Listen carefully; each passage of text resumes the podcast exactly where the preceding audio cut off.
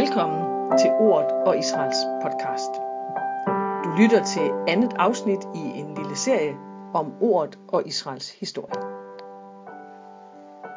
En historie, der til næste år tæller 75 år. Denne podcast danner sammen med den foregående og en efterfølgende podcast en slags optakt til jubilæet. En optakt, hvor vi skal høre de gode historier og tale med nogle af de personer, der har været med i vigtige perioder og oplevet skældsættende nybrud i ordet og Israels historie. Jeg hedder Ellen Hesselund Mikkelsen og er ansat som projektkoordinator i Ordet og Israel. Men i begyndelsen af 80'erne var jeg udsendt af Ordet og Israel til Jerusalem sammen med Christa Andersen. Og jeg har spurgt Christa om hjælp til at fortælle historien fra den gang. Dengang ordet og Israels social diakonale arbejde begyndte at tage form. Som nævnt var Krista og jeg i Jerusalem sammen, men Krista var der længst tid og har derfor også mest at fortælle. Senere skal vi et smut til Jerusalem for at møde Hanne og Leif Toft. De var både med for mange år siden og er nu igen en del af arbejdet i Jerusalem. Og så slutter podcasten med en snak med Alice og Arne Brun, som var fødselshjælper for det sidste skud på stammen i ordet og Israels arbejde i Jerusalem, nemlig Yad Valev for seniorer. Det, som har kendetegnet ordet og Israels historie, hvis man sådan skal sige det helt kort, det er, at det er begyndt som en bevægelse, som har udviklet sig i takt med de muligheder, der viste sig. Når nye muligheder viste sig, kom nye arbejdsgrene til, både i Danmark og i Israel. Og det kan Krista i hvert fald bevidne. Lad os høre, hvad hun fortæller om sit første møde med ordet og Israel. Hvordan så ordet og Israel mund ud, da hun mødte bevægelsen første gang? Jeg havde kendt Per og Åse Weber helt fra lille pige, hvor de havde været med på mange lejre og havde fortalt om Israel, og det havde jeg synes var meget spændende. Og det var også dem, der formidlede et ophold i Israel for mig i 76-77, hvor jeg blev au pair-pige hos en amerikansk familie, som var religiøse jøder og var emigreret til Israel. I 79 var jeg så sammen med et par veninder med på en dag i Hillerød på efterårsstævnet. Det var en forsamling af meget venlige, Israels interesserede og Israels elskende mennesker. De var meget imødekommende, måske fordi vi var de eneste unge mennesker, der mødte op til sådan et stævne, og de så nok lige en chance for et nybrud med yngre mennesker på stævnet, da vi kom. Så vi fik en meget varm velkomst.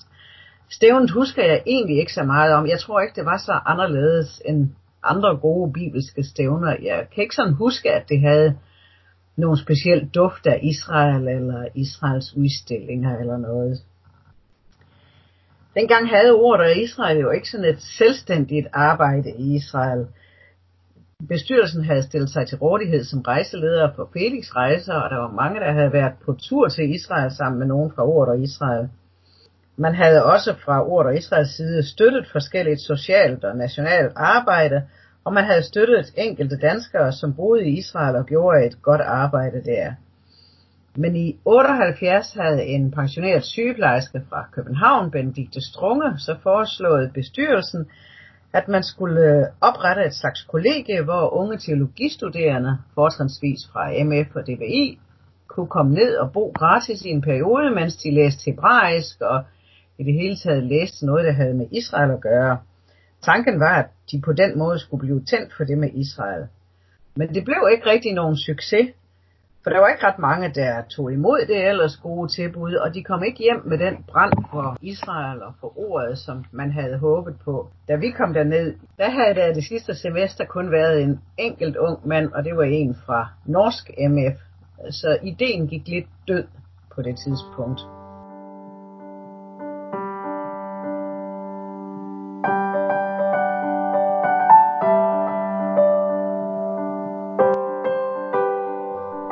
Men Christa, så fik Benedikte Strunge nogle, nogle kontakter, nogle andre kontakter, og så nogle muligheder, som hun så luftede for, for bestyrelsen i Danmark.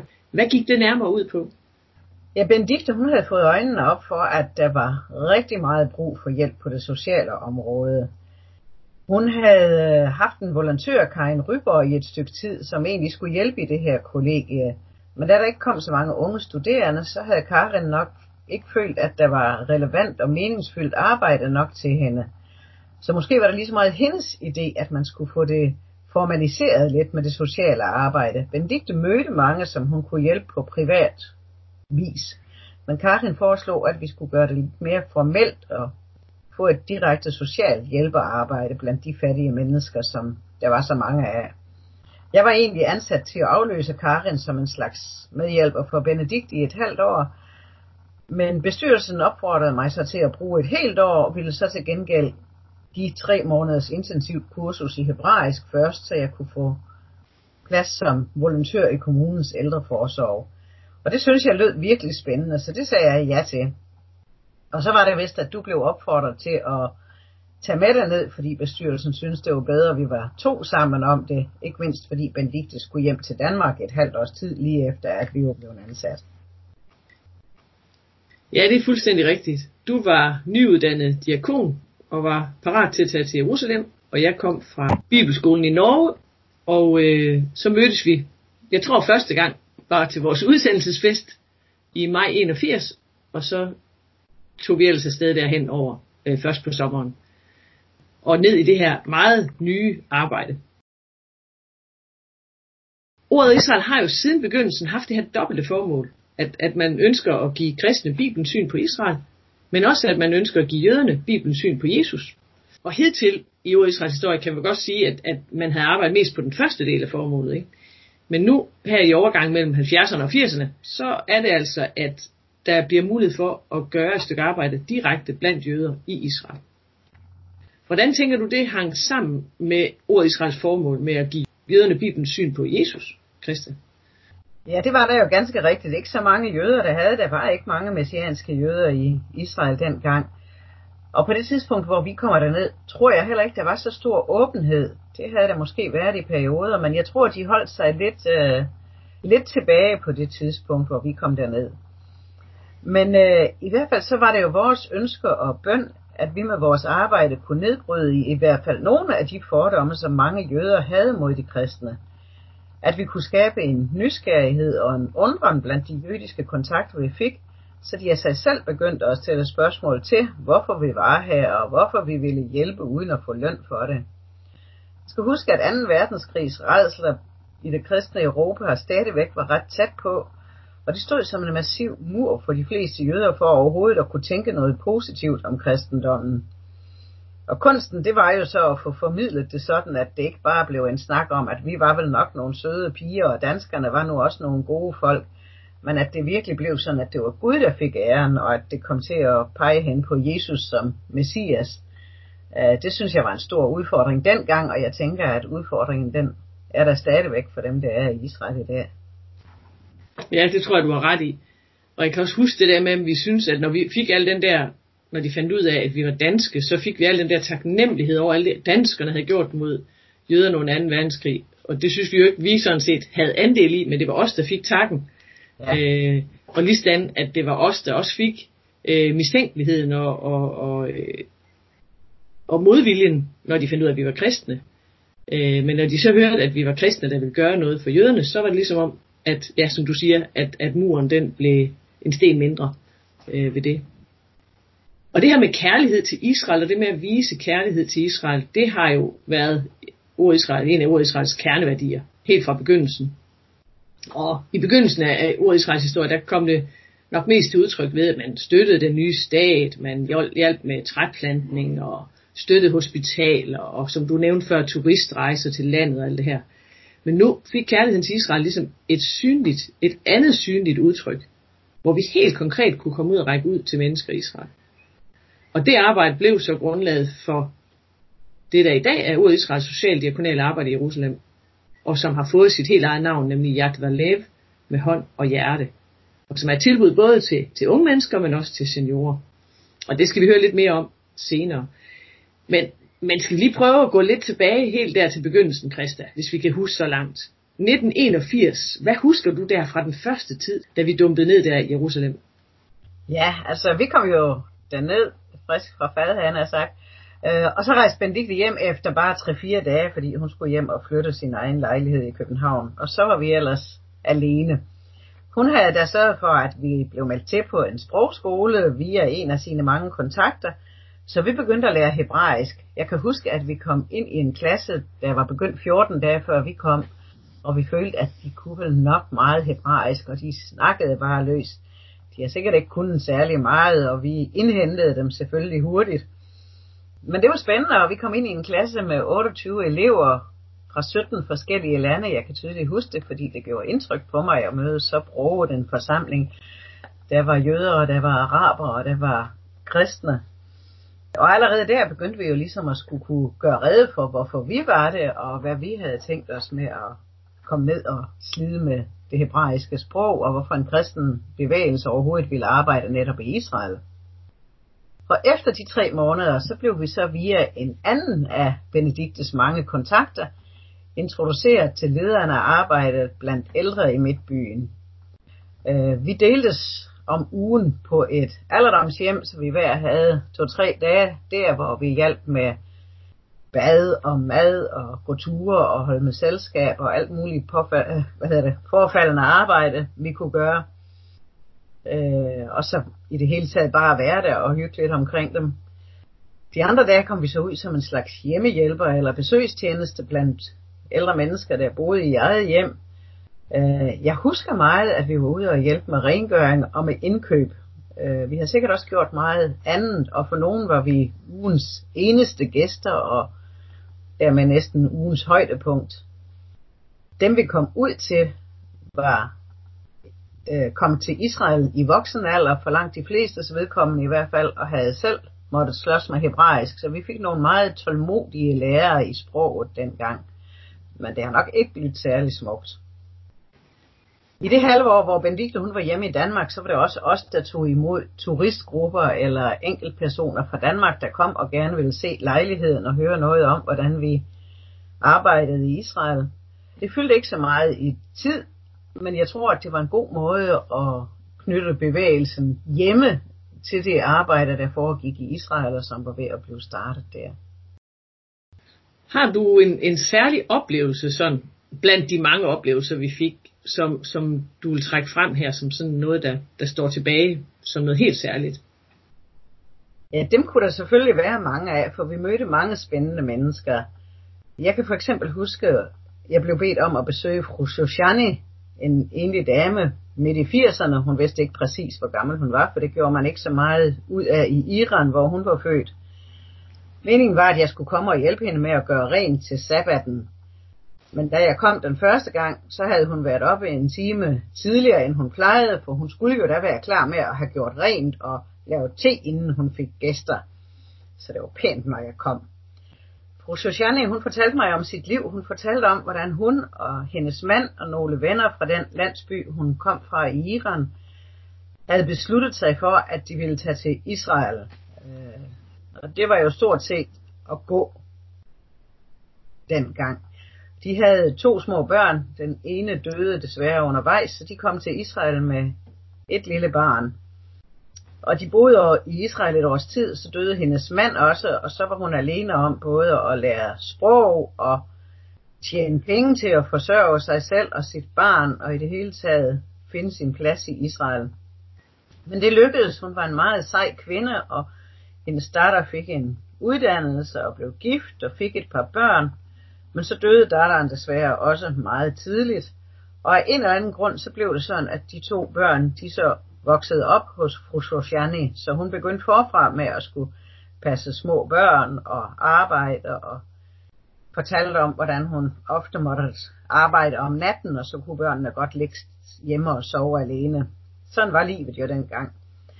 Men det jeg egentlig vil fortælle, som var det, der gjorde størst indtryk på mig, det var en gang, jeg spurgte hende, hvor meget hun egentlig vidste om sionismen, og om, at der var andre, der var begyndt at søge til Israel, og om Herzl, og alt det, der skete dengang, det var jo før Israel var oprettet. Og hun svarede på sin normale bramfri måde. Ja, hvad vidste vi? Vi vidste ikke en snus, for vi kunne ikke læse andet end Bibelen og vores bønder. Vi havde hverken avis eller radio, Men vi kunne jo læse i Bibelen, at Israel, det var vores fædres land, og det var der Gud ville have, at vi skulle bo. Det havde han givet til vores folk, og derfor gik vi. Og det har for mig altid sådan været et meget stærkt vidnesbyrd om, hvordan Gud han begyndte at samle sit folk, netop da det var hans tid til det. Ikke fordi de vidste, at den samme bevægelse skete rundt omkring i verden, men fordi de læste, at Gud ville have, at de skulle til Israel. Ja, det er en, det er en meget stærk historie om Sushani der. Når jeg tænker sådan på min egen helt særlige historie eller oplevelse, så, så, så hænger det lidt sammen med det. Altså det her med, at vi i Israel blev bekræftet i, at Gud havde noget for med sit folk, og at, at, at Gud var en virkelighed. Altså det vidste vi jo egentlig godt, jeg vidste det da godt sådan i teorien, men dernede der blev det sådan meget virkeligt. Og for mig der blev det i mødet med de messianske jøder. Altså det her med at møde jøder, som var kommet til tro på Jesus som Messias. Det blev sådan virkelig stærkt for mig, at her var Gud stadigvæk i gang, og at han havde noget for med sit folk. Øh, og der var særlig en familie, Christa, som vi fik kontakt med, egentlig igennem det sociale arbejde, fordi de havde brug for det. Men så blev, blev de også vores venner, øh, og blev en, øh, nogle af de første messianske jøder, jeg sådan fik tæt på. Og jeg husker tydeligt en oplevelse, da vi besøgte dem ude i en lejlighed i Natania. De havde været nødt til at flytte derud, fordi i deres egen by, der var naboerne efter dem, fordi de var messianske jøder. Så de var rejst derud for at få lidt fred. Og så besøgte vi dem derude, og jeg kan huske, vi skulle så til sådan en lille husmøde i deres lejlighed, med nogle andre af de få messianske jøder, der var. Og den der oplevelse af at sidde der, og vi skulle passe på ikke, at vi sang for højlydt og sådan, så naboerne blev generet af det, og øh, de var bange for naboerne, de var bange for, hvad der ville ske, hvis nogen opdagede, at de var messianske. Og sidde der bag lukkede døre af frygt for de andre jøder, det, det var jo lidt at blive ført tilbage til den gang, hvor det var apostlene, der sad i Jerusalem og holdt sig inde bag lukkede døre. Så det, det blev virkelig en stærk, stærk oplevelse for mig øh, i vores tid i, øh, i Israel. Og det med de messianske jøder, Krist, det skal vi høre lidt mere om, fordi efter halvandet år, så rejste jeg hjem, men du blev der i, i alt seks år. Og i den periode, der skete der også noget nybrud. Netop sådan en åbning til et arbejde for de messianske jøder. Hvordan var det, det gik til, Christa, og hvad var det, du blev sat til der? Ja, der var jo ikke så mange menigheder af messianske jøder i Jerusalem på det tidspunkt. Men bestyrelsen havde opfordret os til at prøve at tage kontakt med dem og måske begynde at komme i en af de messianske menigheder. Og det gjorde vi så, autoritetstro som vi var. Så vi begyndte at komme trofast hver sabbat til gudstjeneste i den messianske menighed, der lå på Profetgaden. Og sådan efterhånden, som vi havde været der noget tid, så begyndte vi også at kunne følge med på hebraisk og undlade at tage høretelefonerne på. Det var en stor dag, da vi første gang tog en gudstjeneste helt på hebraisk. Men øh, jeg husker, at det tog noget tid, før vi ligesom blev bemærket i menigheden og fik kontakt til de lokale, der var dernede, fordi de var så vant til, at der kom turister, der lige skulle se, hvordan en gudstjeneste i en messiansk forsamling fandt sted. Og så kom de en enkelt gang, og så kom de ikke mere. Så det var de måske blevet lidt trætte af, og i hvert fald så engagerede de sig ikke så meget i, at de her fremmede, der kom. Men øh, efter nogle tid, så fandt de der ud af, at vi mente det åbenbart seriøst med at være en del af menigheden, og vi lærte forskellige af dem at kende. Vi lærte dem så godt at kende, at efter at vi havde været der, eller jeg havde været der i en tre år, så spurgte lederen af menigheden, Victor Smadja, om ikke øh, det var en idé for mig at komme til at hjælpe til i menigheden som en slags sovne med hjælper. Øh, sjovt nok og lidt typisk for Victor, så spurgte han ikke mig, han spurgte Per Weber, om jeg ikke kunne blive stillet til rådighed for menigheden. Øh, og det synes Per Weber og bestyrelsen var en rigtig god indgang til et tættere kontakt til menigheden, så det sagde de ja til, og jeg var også rigtig glad for den kontakt og ville gerne være med, så det, øh, så det blev så aftalt, at jeg skulle være med der. Jeg øh, kom med i børnearbejdet, var med til at holde, ja søndagsskole er det jo ikke, men sabbatskole i hvert fald. Jeg var med på utallige lejre, enten som leder for børnene, eller som køkkenmedhjælper. Så havde jeg også en lille besøgstjeneste, en del ældre og svagelige, som havde brug for, for at få noget besøg og lidt selskab i løbet af ugen. Jeg havde øh, kontakt til de unge mennesker, der var i hæren, øh, som hørte til i menigheden ellers. Så skulle jeg lave pakker med lækkerier og nødvendigheder og sende ud til dem i deres base, hvor de nu var. Og i det hele taget alt muligt praktisk forfaldende arbejde, der var behov for.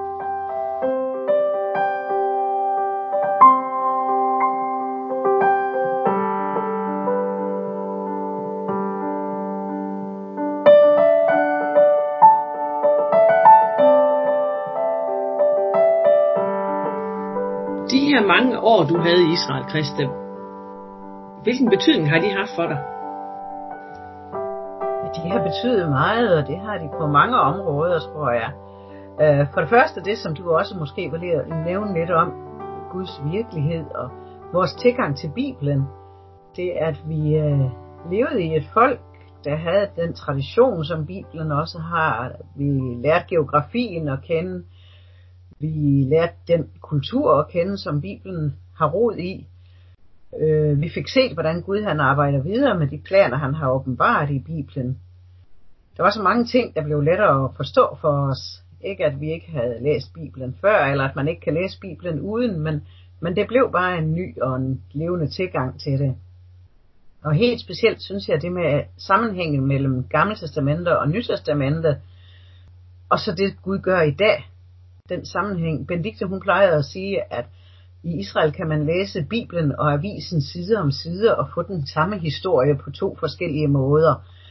Det var stærkt sagt, men der var noget om det, at vi fik set det med, at Gud han kaldte sit folk hjem, og at de fik deres land, og de byggede det op igen. Øh, det var et stærkt vidnesbyrd om Guds magt og Guds vilje til at føre sin sag igennem.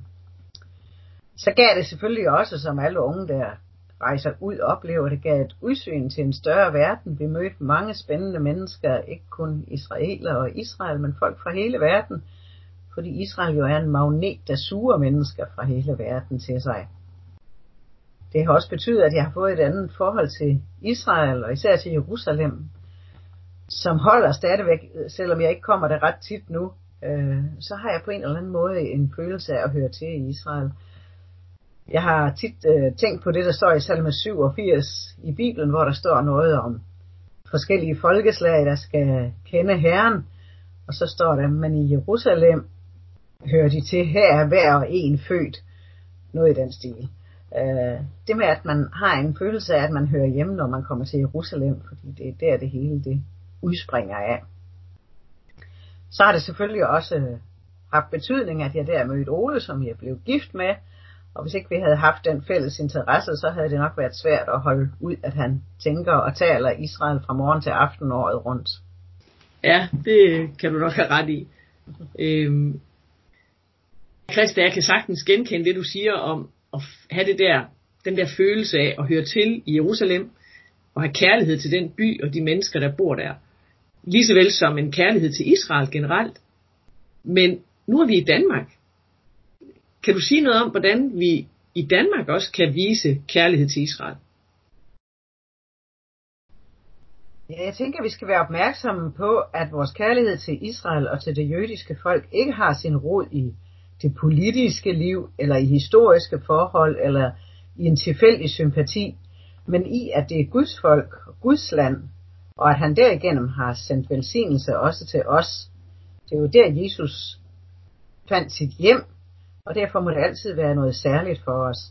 Den kærlighed er jo ikke afhængig af, at vi er i Israel eller kommer der jævnligt. Den bør fylde lige så meget for os her i Danmark.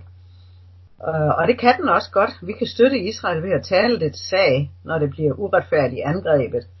Ved at tale imod antisemitisme af enhver slags. Ved at støtte landet økonomisk. Ved at bede for dets sikkerhed. Ved at bede for dets frelse og ved at støtte de messianske menigheder, vi får kontakt med. Og vi kan også vise kærlighed mod de danske jøder øh, og støtte dem, fordi de også nogle gange bliver angrebet og beskyldt for mange mærkelige ting. Vi kan vise venlighed mod israelere, der rejser rundt i Danmark eller andre steder som turister, og vise dem, at vi sætter pris på dem og gerne vil være sammen med dem. Og så har jeg den her lille niche eller kæphest. Jeg er med i Joffe Kids, hvor vi prøver at tage ud i børneklubber på skoler eller kirker eller missionshuse og fortælle noget om alt det, vi har oplevet ved at få øjnene op for Israel. øh, fordi jeg gerne vil, at også næste generation skal få det forhold til Israel. Jeg var selv kun en pige på sommerlejr, da jeg mødte Per og Åse og begyndte at høre om det med Israel og synes det var spændende. Og, og den interesse og den kærlighed kunne jeg godt tænke mig at give videre til de børn, vi møder rundt omkring nu. Så det er sådan nogle af de måder, vi kan, vi kan vise kærlighed til Israel også i dag på. Her forlader vi Krista og siger tak for det, som hun har fortalt os om sin historie med ord og Israel i 80'erne. Og nu skal vi så høre lidt fra nogen, som er i Jerusalem nu. Hanne og Leif Toft. De er i gang med deres anden arbejdsperiode i Jerusalem i netop det sociale diakonale arbejde, som hedder Yad Valev. Det sociale diakonale arbejde i Jerusalem, som Krista og jeg og efter os mange andre var med i dengang i 80'erne og 90'erne, det har jo som nævnt udviklet sig til en selvstændig arbejdsgren, Yad Valev, hånd og hjerte. Hanne og Leif Tof kom til Israel første gang i sommeren 1992 og arbejdede dernede i fem år. Og i 2017 så vendte de tilbage, denne gang som ledere af arbejdet i Jerusalem.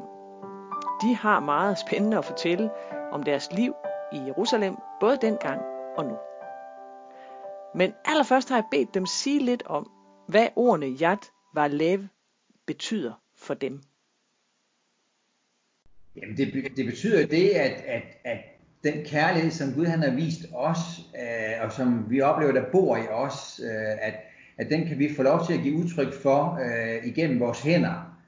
Og det tænker jeg, at for mig er det jo, som diakon også, er det jo diakoni på høj plan, at, at vi får lov til at give udtryk for igennem noget praktisk arbejde, den kærlighed, som Gud han har vist os. Jo. Øh, så det, det tænker jeg bare, at det, det er jo det er så basalt, som noget det kan være, tænker jeg. Jeg tænker også, at man rent praktisk sagtens kan udføre en masse arbejde og en masse gerninger, men, men det, der gør forskellen, det er det hjerte, det bliver udført med, og den, den, den omsorg, den kærlighed og den gode øh, hensigt og vilje, og at, at det vi egentlig er, som er Guds forlængede arme eller hænder øh, med Guds hjerte, ja. Og derfor er det også, altså nogle gange, når vi beder for arbejdet og ligesom øh, øh tager nogle ord frem fra Bibelen af, så bruger vi er til det fra Matthæus kapitel 5 af, øh, hvor der står sådan, således skal jeres lys skinne for mennesker, så de ser jeres gode gerninger og priser jeres far, som er i himlene. Og det tænker jeg, det, det er jo det fokus, som vi skal have igennem vores diakonale arbejde med, med hånd og hjerte, at, øh, at, at det lys, som vi har fået fra Gud af, at det, det skal pege på Gud, og det der med også, så de ser jeres gode gerninger, og, og hele formålet med det, det er, så de priser jeres far, som er i himlene. Ja, det, det tænker jeg bare, det er, det er jo så vigtigt. Ja, det er virkelig en hjertesag for Hanne og Leif, og de trives så godt i Jerusalem. Og vores snak den gik videre om, hvordan det var, da de kom der ned første gang, dengang i 90'erne. Det var jo struktureret på en noget en anden måde. Altså vi kom jo herned øh, netop i, i det diagonale sociale arbejde og egentlig havde kontakt til Jerusalems Kommune, en socialarbejder der, som egentlig henviste os til forskellige, øh, forskellige jobs. Øh, og det som prægede nok vores mest, mest vores arbejde, det var, at vi var form for hjemmehjælpere. Samtidig med så havde jeg også noget morgenarbejde fra 7 til 10, hvor jeg var på sådan et øh, aflastningshjem, øh, hvor folk egentlig havde været på hospitalet for en større operation, eller de havde været derhjemme og var kørt træt, og så de lige havde brug for en to-tre uger at komme ind og, og, og blive sørget for, og hvor jeg var med til at lave morgenmad og, og give dem et bad og redde deres seng og sådan noget. Og så derefter så cyklede jeg ud i byen og, og, og var hjemmehjælper rundt omkring øh, ved, ved private folk. Jo. Og det var alt sammen en social worker fra kommunen af, som, som ligesom øh, beredte det her arbejde for os. Jo. Har I sådan en særlig oplevelse for den gang, der var sådan, der har der sidder i jer stadigvæk, eller? Jamen, dem er der egentlig mange af, synes jeg. Altså det, det, det der med at komme ind i folks hjem og møde, øh, møde øh, mennesker, øh, hvor de bor. Altså der var en, der hed Chaya, hun var holocaust overlevende hende. Hun havde sådan en helt skæv ansigt, fordi hun havde simpelthen fået smadret hendes ansigt af en geværkolb, en tysk geværkolb. Uh, hun boede øh, på meget sine, synes jeg. Hun boede på Øh, den vej, der hedder Kibbutz Galiot, øh, som, egentlig hedder, som egentlig betyder samlingen af de adspredte. Og det tænker jeg på, hun var igennem Holocaust, har overlevet det, og nu boede på den vej, hvor Gud han samlede sit folk. Det var stærkt at, at opleve, øh, at, at hun, øh, hun var mærket af den historie, hun var igennem, men nu sad hun i det her, den her by og det land, som Gud han har sagt, en dag så fører jeg tilbage til igen. Ja, så bliver Bibelen pludselig meget konkret, ikke? Altså, og løfter det. Det opdagede jeg faktisk også en Bibel meget konkret på. Ja, om morgenen så var jeg på et dagcenter for øh, Alzheimer senile folk. Øhm, og de, øh, de havde forskellige gruppeaktiviteter, men, men hver morgen så samledes de lige til morgenkaffe og morgenbøn, øh, og hvor de her sagde øh, Israels trosbekendelse, hør Herren, eller hør Israel Herren, hvor Gud Herren er en, derfor skal du elske Herren din Gud af hele dit hjerte, af hele din sjæl og hele din styrke. Og, og det der, de der gamle folk, der ikke kunne finde ud af at øh, forsørge sig selv, eller gå på toilet, eller lave mad, eller spise selv, eller og ikke kunne øh, huske at gøre ting, men, men deres øh, trosbekendelse, den kunne de sidde og sige i kor. Det synes jeg også var så, så fantastisk. Yeah. Og nu er I her så igen, og rigtig meget er forandret. I er blevet lidt ældre, men der er vel også sket en hel masse i Israel og også i jeres arbejde. Hvordan er det at være tilbage i arbejdet i dag?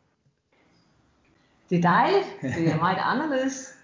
Vi, vi er her øh, øh, vi er her jo også i en anden funktion og i andre opgaver nu, end vi var sidst.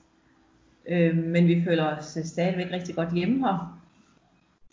At nu er vi her som lederpar af, af Yad Valev, eller arbejder i Jerusalem.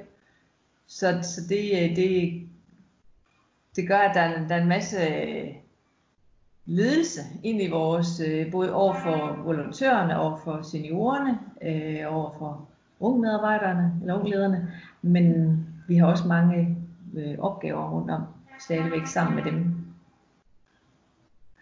Ja, vi, vi tager jo også, altså det, det at der er meget administrativt arbejde, men også igen, at det at, øh, og, og selv være, at vi, vi vil gerne være synlige også i hverdagen sammen med volontørerne, der vi kan være det, men også de steder, hvor, hvor volontørerne er, og komme lige ud omkring og hilse på volontørledere og dem, som vi har kontakt med, øh, også, og ja, også at vi er en del af, vi tager del i, i hverdagen også øh, øh, sammen med volontørerne, der hvor vi kan det i det praktiske arbejde, både malerarbejde, men også, øh, også der hvor vi pakker madposer på taglit og sådan. Så, så vi prøver også på at være synlige og være en del af det, øh, fordi vi sådan at de gennemgående. Så, så, så det er også vigtigt for os. Jo. Så, så det er en god, en god blanding af, af mange ting. I de år, I nu har været der her lidt på en anden måde, og i et arbejde, der nu hedder Jadvalev, så øh, tænker jeg også, at I har mødt nogle mennesker, som I vil huske. Kunne I have lyst til at fortælle om et par mere? Ja, det, det er jo igen det der med, at, at det blev lukket ind i, i folks hjem og, og, og opleve dem som familie. Vi var nede og male ved en, øh, en enlig mor, som, øh, som havde fire børn. Øh, hendes mand havde forladt hende, og, og hun trængte til at få malet. Hun var fransk afstamning, en fransk jøde. Og vi får lov til at komme ind til hende og fik malet hendes lejlighed og fik den gjort rigtig pæn i stand. Og så også det, at, at, at så hun, hun, de ville altid gerne øh, vise deres taknemmelighed på en eller anden måde, og hun havde købt pizza til os.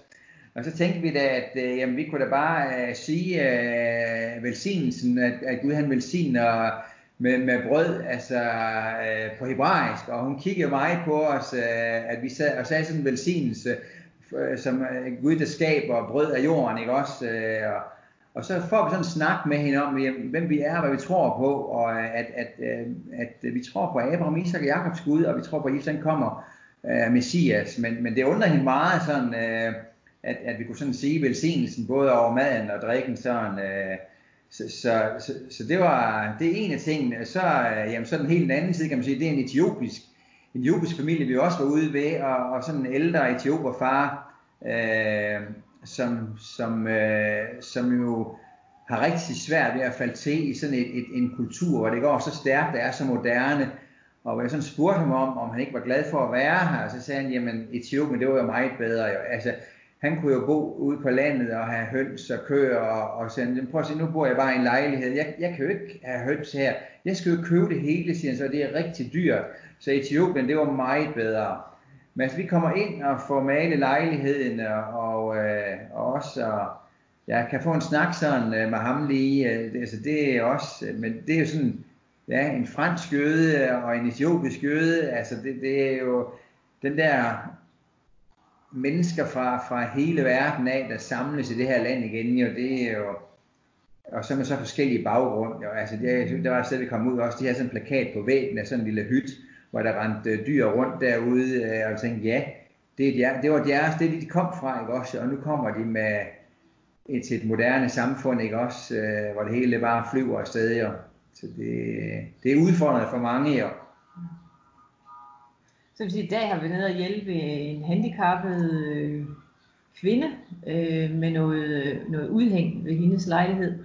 Og, øh, og der øh, naboen, eller overboen, øh, kan bare slet ikke, altså, så kommer I som kristne fra udlandet og hjælper en handicappet her, altså hvad der sker der? Jamen det er da, det er da fantastisk, jamen jeg kan slet ikke på mit hoved, det kan lade sig gøre. Og det er, jo, altså, det er jo helt vildt at få lov til sådan det der med at være, være vidnesbyrd på den, ikke bare dem, man hjælper, men også dem, der bor ved siden af. Øh, og der er det så lige det der med, at vi, vi beder om, at, at de må se vores gerninger, så de priser Gud i himlen. At, at det ikke er os, der skal have æren for det, men vi, det er et vildt privilegie at få lov at bringe de her kærlighedshandlinger fra kristne i Danmark. Og det er også det, de spørger tit om, jamen, hvem betaler det her? Ja? Og vi bare sige, det er kristne i Danmark, der giver donationer, der giver deres pension, der giver deres løn osv. Øh, og det, det har de rigtig svært ved at forstå, men også de undrer sig over det. Så man kan sige, at det I gør med hånden, det går lige i hjertet på dem også. ja. Det håber vi, det beder vi om i hvert fald. Ja. Det, det gør vi, at det, det må være det, det, det er frugten af det. Og det kan man sige, det er også en del, altså nu, hvor vi prøver at koble bøn og arbejde, også med, at, at når volontøren er her, at vi, vi har hver uge et vedmøde, hvor vi beder helt konkret for de mennesker, vi skal møde i den uge, eller er sammen med, eller takker for dem, vi var ved i sidste uge, eller sådan. Men det der med at nævne navn ind for Gud, men også hele tiden selv at holde fokus på, at, at vi tjener Gud med det her, og for Gud, og vi er, vi er sendebud fra ham. Altså det tror jeg, det er vigtigt, at vi hele tiden holder, prøver at holde os selv og hinanden op på, at, at det, ikke, det er ikke bare gode gerninger, det er, det er kærlighedsgerninger fra, men også, vi bruger sådan nogle gange fra Isaiah, så det hedder, trøst mit folk, altså, nachamu, nachamu ami, altså trøst mit folk, siger Gud, altså, Øh, det er vi også sådan bruger, ja, skriftsteder jo fra Gamle Testamentet af, at, at, at, at det, det, det, er, det er grunden til, at vi er her jo, altså det... Og nu vi er ved det med jeres arbejde, og det arbejde, I gør i dag, for ja, den, den største del af jeres arbejdstid, den, den går jo med øh, Yad arbejde volontørarbejde, i bor i en lejlighed. Hen om hjørnet ligger Joffi-huset, hvor der bor volontører. Kan I sige lidt om, hvordan øh, Jan ser ud i dag? Hvad, Hvordan, hvor mange volontører er der, og, og hvad laver de, når de er der? Ja, det kan vi godt. Vi har øh, to hold om året, unge volontører, på øh, 10 stykker, hvor jeg så to af dem er unge ledere. Og øh, de er her cirka 5 måneder, lidt plus minus alt efter, hvordan det lige passer. De har øh, tre dage om ugen på handicapsteder eller handicapinstitutioner øh, eller andre sociale øh, organisationer fra Socialministeriet, de er ude i. Så tre dage om ugen er de ligesom øh, på hver sit sted der. Og to dage om ugen er der så til malarbejde, eller madpakning, eller ad hoc opgaver, eller hjælpe nogle øh, messianske menigheder, eller sociale øh, steder andre steder.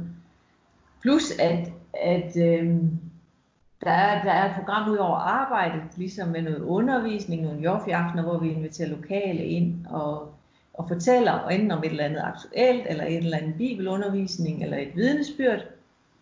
Øhm, så vi møder så også, at volontører får mulighed for at møde mange forskellige lokale og få mange vinkler ind på livet her. Og så er vi også optaget af at arrangere ture rundt i landet, øhm, så man også får noget undervisning on location, eller kommer ud og læser nogle bibeltekster på stederne, eller holder andvagter, og ellers bare kommer ud og oplever det storslåede natur og landet, og det der med lige at opleve, hvor langt er der lige fra øh, Nazareth til Jerusalem, og sådan det der, man får, ser bynavnet, eller skiltene, eller hvad hedder det, bynavnet på vejskiltene. Og, og så tænkte jeg, så, vi havde tænkt, vi tænkte faktisk lidt, dengang vi kom herned, det der med at skulle være så meget sammen med unge mennesker, og vi er jo ikke, øh, vi er jo ikke seniorer, vi er jo ikke unge, men om vi sådan var lidt for gamle øh, til det. Øh, men det blev faktisk meget opmuntret i øh, at tænke åndeligt forældreskab, at, øh, at selvom man er ung, kan man jo også godt øh, bruge noget erfaring og noget guidning og noget ledelse, og vi tænker faktisk, det er meget discipletræning også, eller sådan at, at os, som har lidt nogle erfaringer med os i hvert fald, godt kan formidle os øh, både øh, formidle det til de unge. Det, og det, det er tit, øh, vi har sådan en, en start samtale med dem og en slutaftale, det, det er jo vildt opmuntrende med, hvad de får med sig på de måneder, og hvad værdier de tager med sig med Shabbat og højtider og, og sådan altså, øh, også som en, der sagde, at øh, ja, nu er Gud, det var ikke sådan, at man gik til øh, en gang om ugen, det var, det, var, øh, det var en del af ens hverdag og ens liv jo. Øh, og sådan noget, det jo vildt opmuntrende øh, at høre sådan nogle, sådan nogle, hvad det har gjort ved de unge mennesker jo. Så det er sådan, det, det fryder og glæder vi os over, og jeg er vildt taknemmelig over. Men øh, også, ja, de, de oplever også for meget med. Det, det, det, det, det giver de i hvert fald meget udtryk for, og det, det, det er rigtig dejligt. Men nu nævner I selv, at dem, der kommer, de er meget yngre end jer, men jeg, jeg ved nu også om nogen, der, der kommer, som er noget ældre end jer. Er det ikke rigtigt? Jo, vi har jo også, vi har også seniorer, der kommer. Øh, de kommer som regel øh, to, to måneder ad gangen, og nogen er her i fire uger, men og, det, det er seniorer, øh, der er her, og også tager del i det. Jo. Ja, det var en eller anden, der fandt på det for, for en del år siden efterhånden. Det skal vi høre lidt nærmere om senere igen. Men øh, jeg vil gerne, inden vi sådan lige slutter helt af fra Jerusalem med jer, så vil jeg gerne øh, vende tilbage til noget, som Christa og jeg også talte om, nemlig en, en anden rød tråd i Ord Israels arbejde. Nemlig det, at Ord Israel altid har ville have, gerne have kontakt med de messianske jøder. Christa fortalte om, hvordan hun har været ansat i en messiansk menighed, da hun var der. Og jeg ved også, at I fortsat har kontakt med mange messianske jøder. I 80'erne og også i 90'erne, da I var der første gang, der var de messianske jøder en meget lille gruppe, og der var nok ikke så mange menigheder. Men hvordan ser det ud i dag? Kan I sige lidt om det? Ja, det, det er jo et, et, et stort broget landskab også efterhånden. og, øh, og der, der er rigtig mange menigheder rundt i byen også, og om husmenigheder, og nogen har deres egne lokaler, og, øh, og nogen leger sig ind, øh, og nogen nogen har etiopisk baggrund, og nogen øh, er en blandet. Altså nu, nu kommer vi i en stor menighed, øh, Begeola hernede, og den ligger meget tæt på Joffi-huset. Det tager 10 minutter kvarter at gå derned, øh, og det, det er en, ja, det er nok den største menighed, der er i byen, jo, som har deres egne lokaler og samles som shabbatten, og også igennem ugen sådan med forskellige både børne- og ungdomsarbejde. Ja. Men normalt, så, så, øh, så, så er vi til gudstjeneste der om, om lørdagen, der er vi en 300-400 eller sådan noget. Øh, og det er ikke bare lokalt, det er også turistgrupper, der kommer ind, og nogle er studerende i længere og kort tid, nogle er der som os, som er udsendte organisationer. Men, men det, det er en, en stor blandet menighed af jøder fra hele verden af, øh, med russisk baggrund og, og rumænsk. Og, øh, men men det, det er der, vi kobler til, og, øh, og, og ja, det er sådan vores menighed, og vi inviterer også øh, folk fra menigheden af til Joffi aften og fortæller om, hvordan det er at være messiansk jøde. Og...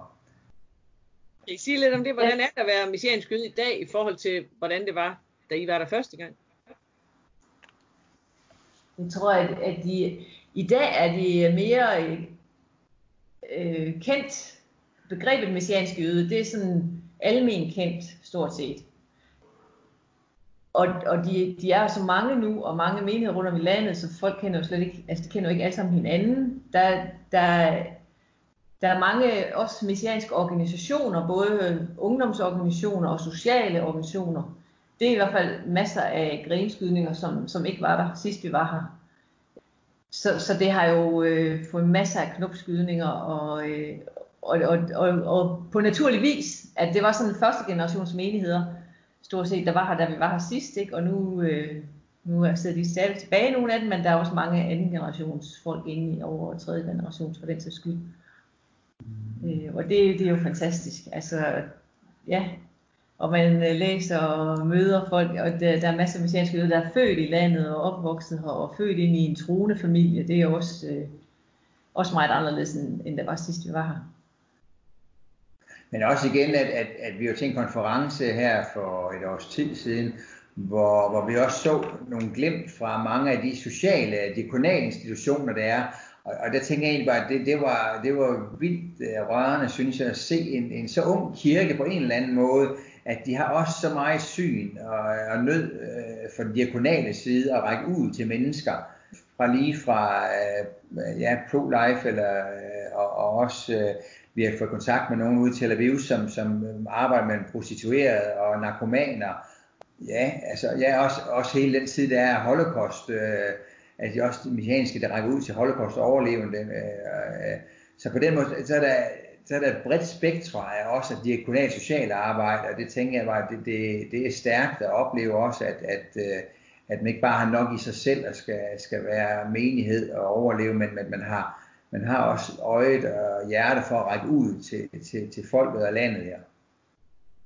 Og, og, men det oplever vi altså sådan rigtig meget, den der sociale bevidsthed, i, mig, også i vores menighed, for eksempel her under nu under coronakrisen, ikke, hvor der er meget, at altså, vi, vi er en familie, og lider et eller andet, lider alle. Altså er der nogen, der er blevet fyret og ikke øh, står og mangler, altså så, så, så er vi sammen som menighed om at støtte op.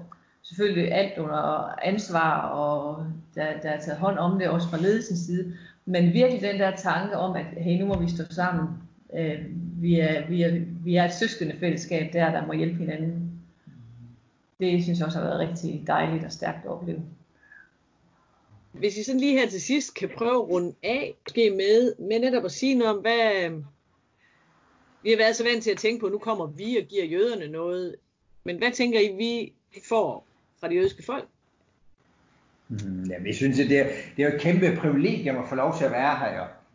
Øh, det er, det at blive undervist også af messianske jøder, og den hele den indfaldsvinkel, de har også til Bibelen, og, og, og rødder ned i det hebraiske sprog og sådan nogle ting. Så på den måde, der får man jo vildt mange aha-oplevelser med nogle tekster, som man tænker, at de har ikke mere at give. Men så får man nogle helt nye vinkler ind på det. Øh, så på den måde, så får vi jo rigtig meget med os også jo.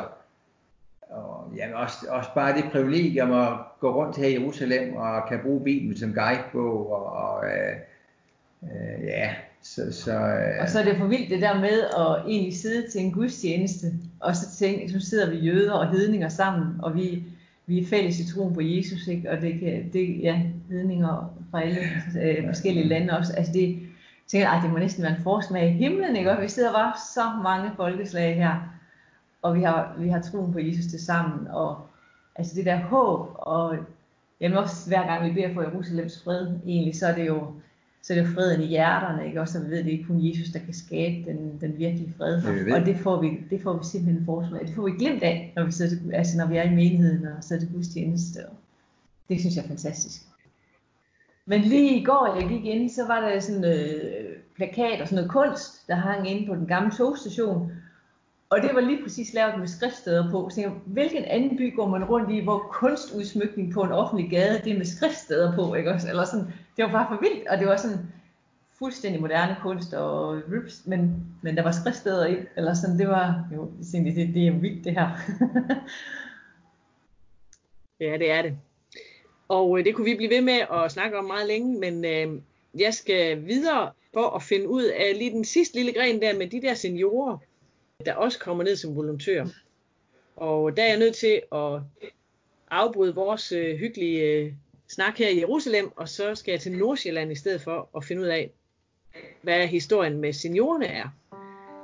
Men uh, tusind tak, fordi vi måtte besøge jer i Jerusalem. Ha' det rigtig godt. Ja, tak lige måde, og tak for snakken. Shalom herfra. Ja.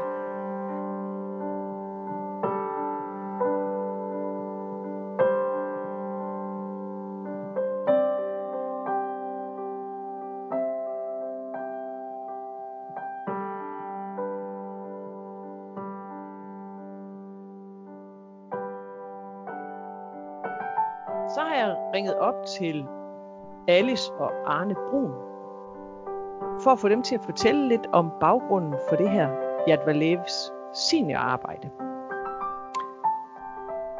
Alice og Arne, I øh, bor i Hillerød, Men gennem 10 år rejste de fra hus og have en gang om året, og så opholdt de jer i stedet for i Jerusalem i et par måneder. Hvad i alverden var det, der fik jer til det? Ja, det er et godt spørgsmål. Vi var gået på efterløn som 63-årige, og vi øh, sagde til os selv, hvad skal vi nu efter cirka 45 år på arbejdsmarkedet? Men sådan en dag kom Odo Israels blad ind ad døren, og i den var der en annonce, hvor de søgte efterlønnere eller pensionister, som kunne tænke sig at være med på et seniorhold på otte personer. Et hold, som ville rejse til Jerusalem i juli måned i 2006 for at deltage i Ordo Israels diagonale arbejde i Adbalev. Dette arbejde havde jo været i gang nogle år med unge volontører, men nu ville Ordo Israel altså gerne afprøve, om det også kunne have interesse for seniorer i Danmark. Og da vi så den annonce, så blev vi ret hurtigt klar over, at det var noget, vi skulle afprøve. Og vi tænkte, det må nok være noget for os. Og hvorfor fik vi den tanke? Jo, kærligheden til landet og til folket havde altid ligget i os. Da vi blev gift i 65, havde vi planlagt, at vi skulle i kibbutz i det første halvår af vores ægteskab. Men af forskellige årsager blev det ikke til noget. Og så gik årene med familie, med arbejde, med børn, hus og hjem og så videre. Og også meget frivilligt arbejde i Luthers Missionsforening. Men vi meldte os som deltagere, og vi håbede, vi kunne komme med. Og det kom vi. Og disse fire uger i Jerusalem, ja, det gjorde noget ved os. Vi boede i Joffi-huset i Talpiot. Vi sov i køjesengene, og vi havde Line og Otmar som nogle fantastiske værter, og som gav os smag på et liv som volontør i Jerusalem. Det blev startskuddet for os i Senior Hjælperlev. Kan I fortælle noget om, hvordan det, sådan, hvordan det blev organiseret, det her arbejde? I var afsted nu på den her prøvetur, men hvad skete der så derefter? Hvordan organiserede man sådan arbejdet fremadrettet? Ja, da vi kom hjem, der blev vi bedt om at sende en evaluering sammen med alle de andre deltagere til Ordo Israels kontor. Og efter det så fik vi en opfordring om at gå med ind i arbejdet om, hvordan et Yad seniorkoncept eventuelt kunne se ud. Og i godt samarbejde med Ordo Israel, og det var især Torben Mathisen, som var vores landsekretær på det tidspunkt, der blev resultatet, at vi skulle forsøge at starte op året efter, altså i 2007, med to hold. Og det blev besluttet, at vi skulle arbejde i fire dage om ugen, ikke fem dage, som de unge gjorde. Vi var jo seniorer. Og så skulle vi holde fri og tage på tur og opleve byen Jerusalem og landet Israel i de andre tre dage. Og så skulle et ophold være på otte uger og vi skulle være maks 6 personer plus et lederpar på hvert hold. Der skulle også være plads i programmet til en to-dages ørkentur, hvor vi skulle sove på 1000 stjerners hotel. Altså under åben himmel og på den bare jord. Og ligeledes skulle der også være mulighed for en lille uges ferie på discipleskolen ved Genesret Sø, og der skulle vi så slappe af og tage på tur rundt i Galilea og se de mange steder, hvor Jesus havde gået. Og så skulle vi også sammen med medarbejderen i Jerusalem finde en egen lejlighed, som, som kunne rumme alle otte personer. Og så skulle der jo også sættes en pris for opholdet. En pris, som kunne dække udgifterne for mad, entréer og husleje og eventuelt bil med mere. Det var målet, at øh, dette koncept øh, var udgiftneutral for organisationen Uret Israel. Og et andet punkt, meget vigtigt, var, at der blev mulighed for på alle hold at få bibelundervisning og foredrag. For eksempel ved en gæst, som var øh, i Israel, som kom fra Danmark og var underviser på discipleskolen. De kunne komme en tur til Jerusalem og give os en dags undervisning. eller måske en af de ansatte i ordet Israel, som var i Israel på det tidspunkt. Det kunne også være en fra den lokale messianske menighed i Jerusalem, som kunne komme og holde en time for os. Og så ønskede vi også, at vi kunne få lov at øh, fejre sabbat om fredag aften, ligesom alle de jødiske familier gør det. Øh, enten skulle det være i seniorlejligheden, eller også skulle det være sammen med de unge i Joffi-huset. Ja, og da det var besluttet, så blev jeg opfordret til at gå ind som frivillig koordinator i Danmark, og hvor min opgave blandt andet skulle være, at jeg skulle tage imod ansøgninger, og jeg skulle finde lederpar til holdene, og fordele ansøgerne på de forskellige hold. Jeg skulle sende information ud, jeg skulle afholde informationsmøder og rapportere til kontaktpersonen i Order Israels, og jeg skulle øh, have god kontakt til lederparerne, og også opsøge og finde nye lederpar, blandt andet.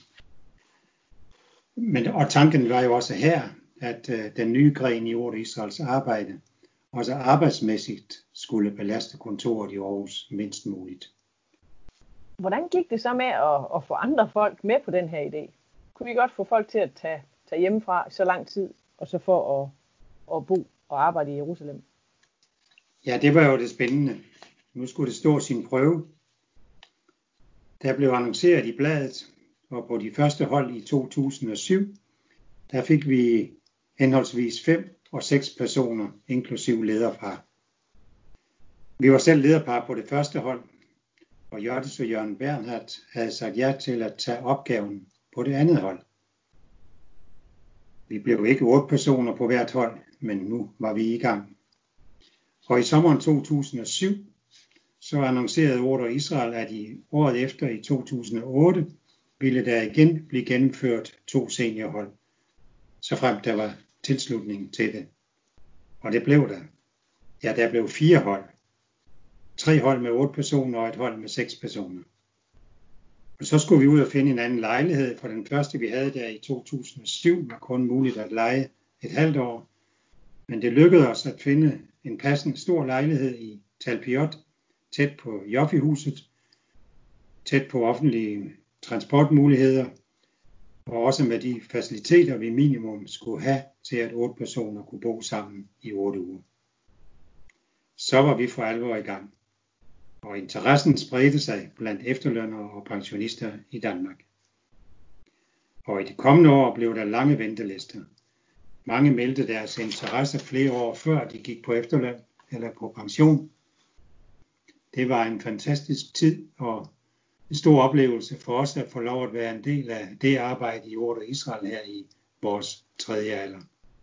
Og fra starten i 2007 til 2017 og de efterfølgende to år i 18 og 19, der har der været ca. 400 seniorer på et ophold som seniorvolontører i Jerusalem. 400 seniorer, som fik muligheden for at række ud med hånd og hjerte til Guds ejendomsfolk. Se og opleve landet i en tid, hvor jøder fra hele verden kommer hjem for at bosætte sig i Israel. Det var blandt andet mange af dem, vi har fået lov til at hjælpe. Og når I så siger seniorer, hvad, hvad var aldersgruppen på de her mange seniorer, der var afsted? Hvad var spændet sådan mellem den yngste og den ældste? Ja, spredningen aldersmæssigt var faktisk øh, ret stor, øh, især på det første hold. Der var det fra først øh, midt i 60'erne til øh, midt i 70'erne. Og øh, det blev det sådan set også i de kommende, på de kommende hold.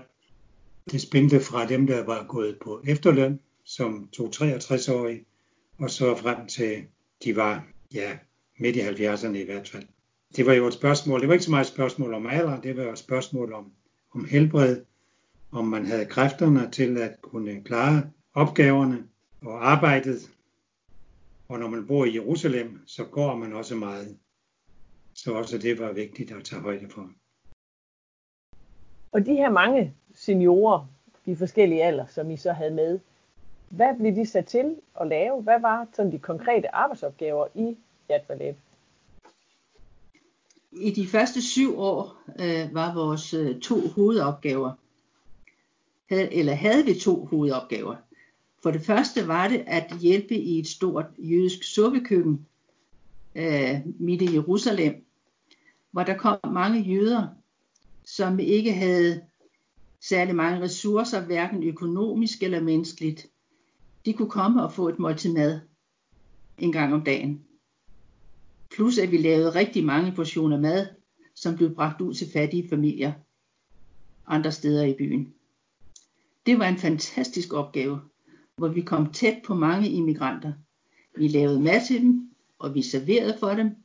Vi gav dem et smil, og vi hørte på deres livshistorie, trods store sprogvanskeligheder. Og her kom der også mange andre frivillige, som ville hjælpe til i suppekøkkenet.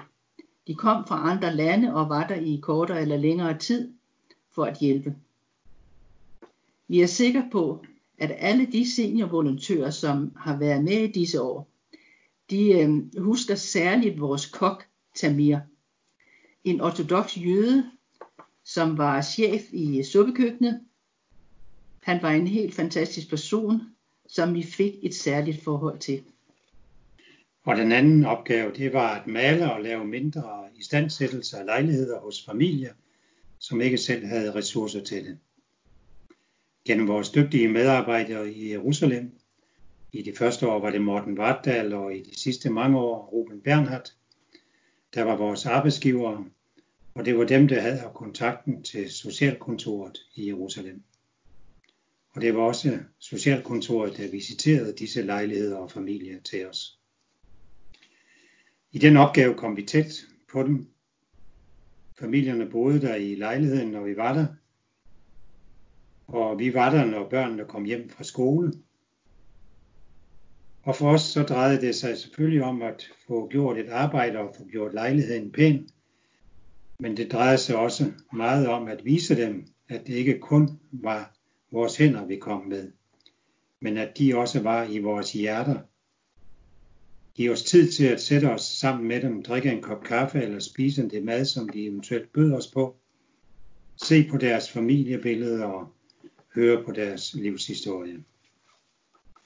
To fantastiske opgaver, som gav hjælp til mennesker, der havde brug for det.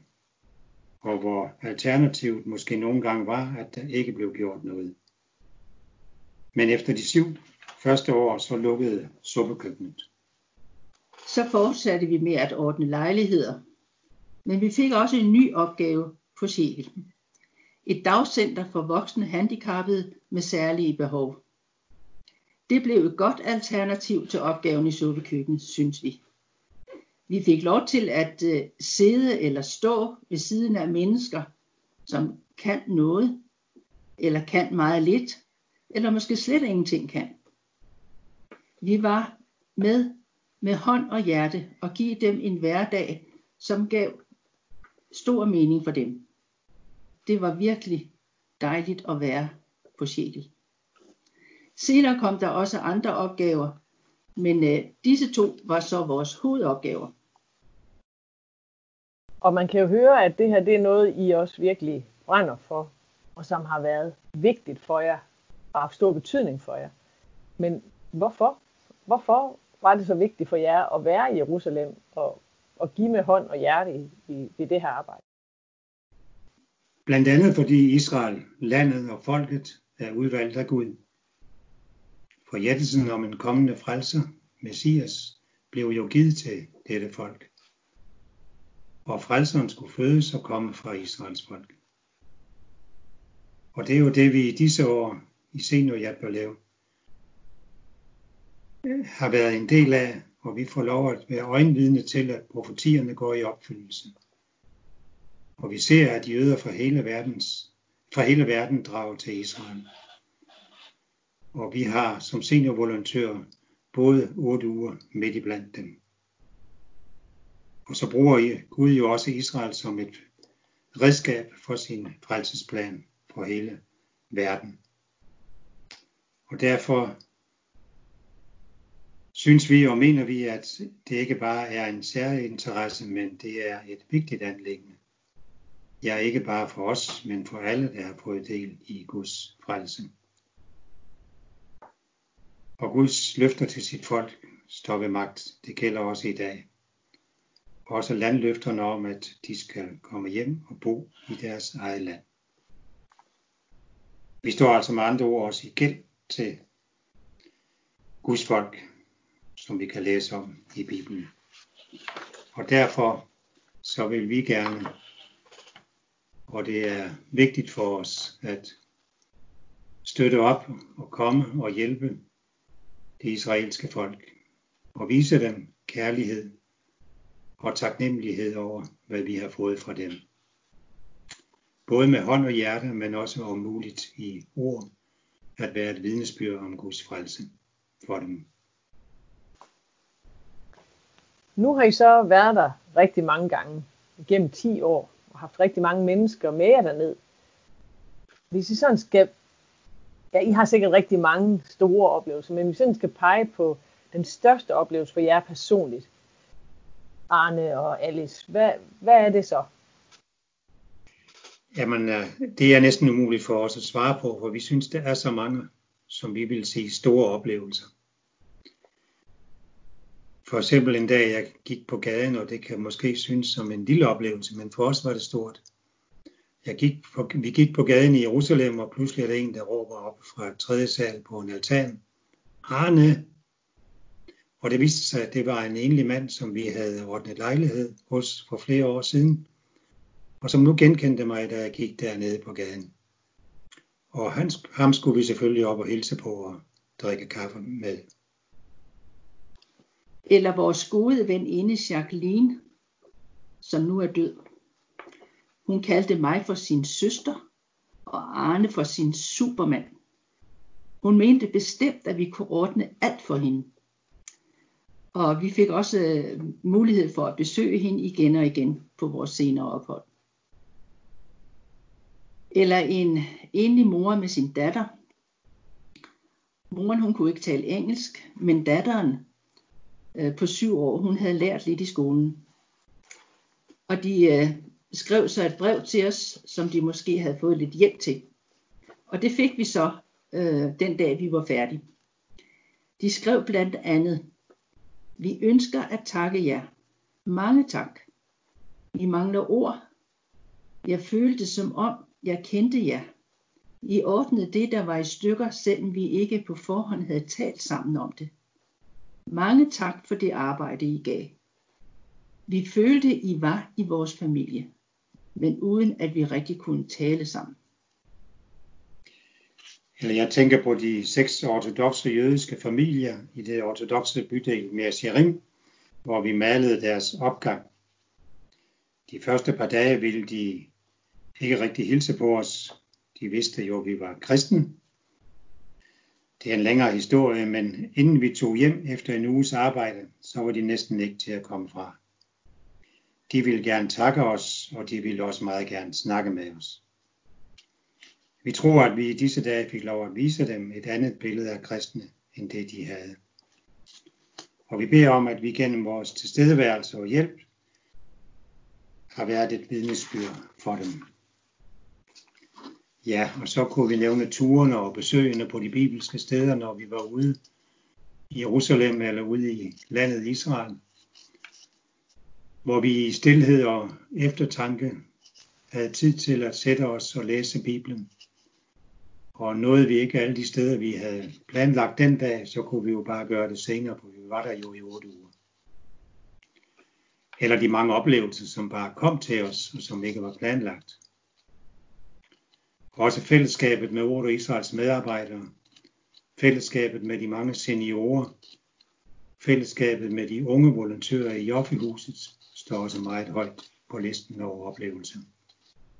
Men hvis jeg skal nævne den største, så er det nok taknemmeligheden for dem, vi fik lov at række ud til, som vi tænker tilbage på med tak til Gud i vores hjerter. Ja, man kan virkelig mærke på jer, hvordan Jerusalem og det jødiske folk er kommet til at, at fylde i jeres hjerte og jeres tanker. I har haft mange store oplevelser og personlige oplevelser. Men kan I sige lidt om, hvordan det var at, at have nogle danskere med derned?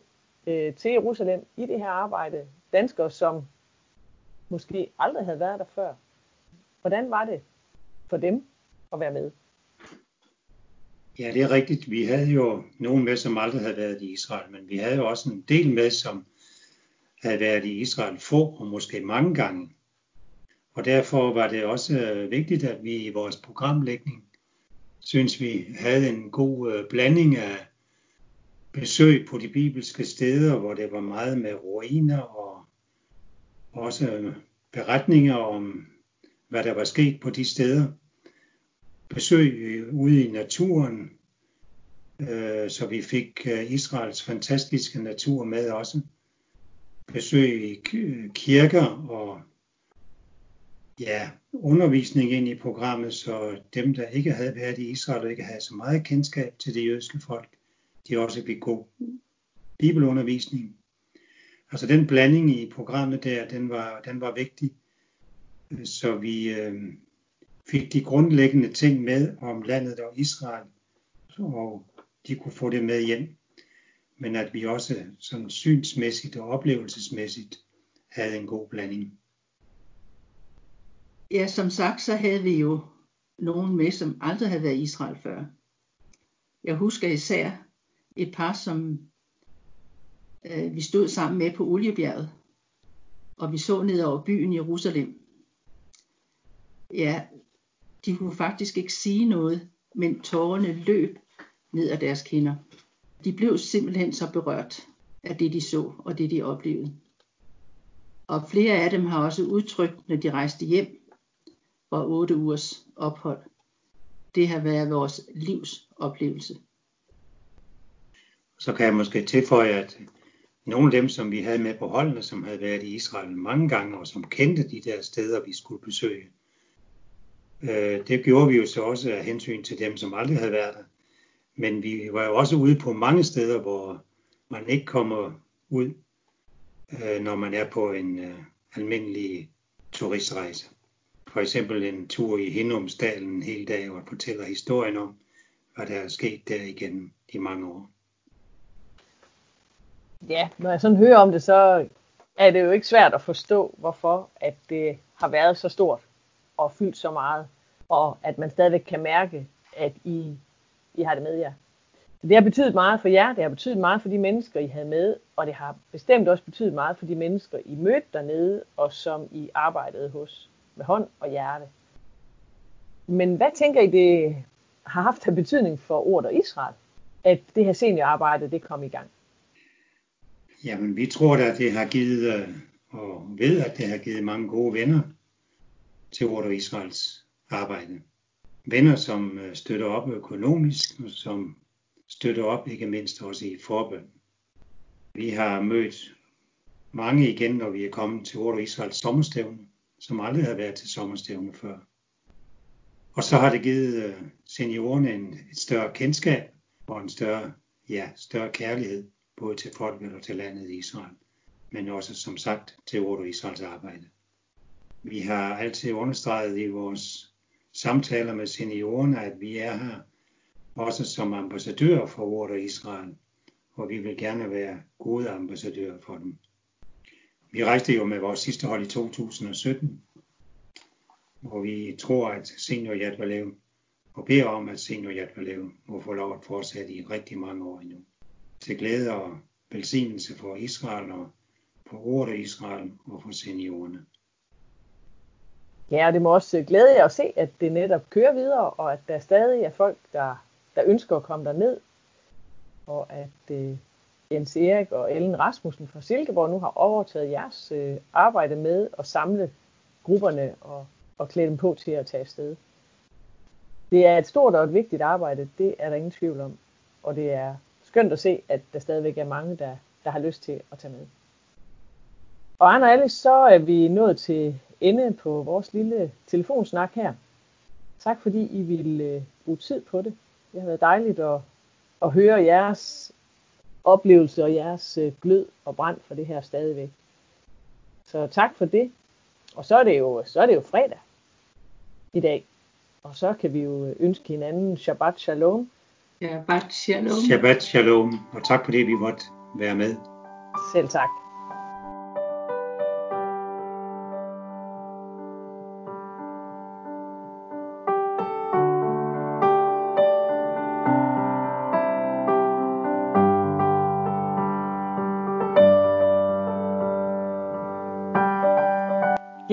Og sådan nåede vi så til vejs ende med denne anden podcast om ordet og Israels historie. Hvis du selv har fået lyst til at være med i Yad Vashem-arbejdet eller at støtte det økonomisk, så vil jeg opfordre dig til at gå ind og søge information på vores hjemmeside. Her er der også altid opdaterede nyheder, både om Israel og om vores arbejde. Jeg hedder Ellen Hesselund og siger tak for nu. Tak til medvirkende, og tak til jer, der lyttede med. Det tredje og sidste afsnit i denne lille serie kommer til efteråret og handler om udviklingen af den anden del af ordet og Israels formål. At formidle Bibelens syn på Israel til kristne danskere. Hold øje med vores hjemmeside og Facebook-side, så skal du nok opdage, når den sidste podcast i denne serie om ordet og Israel er klar.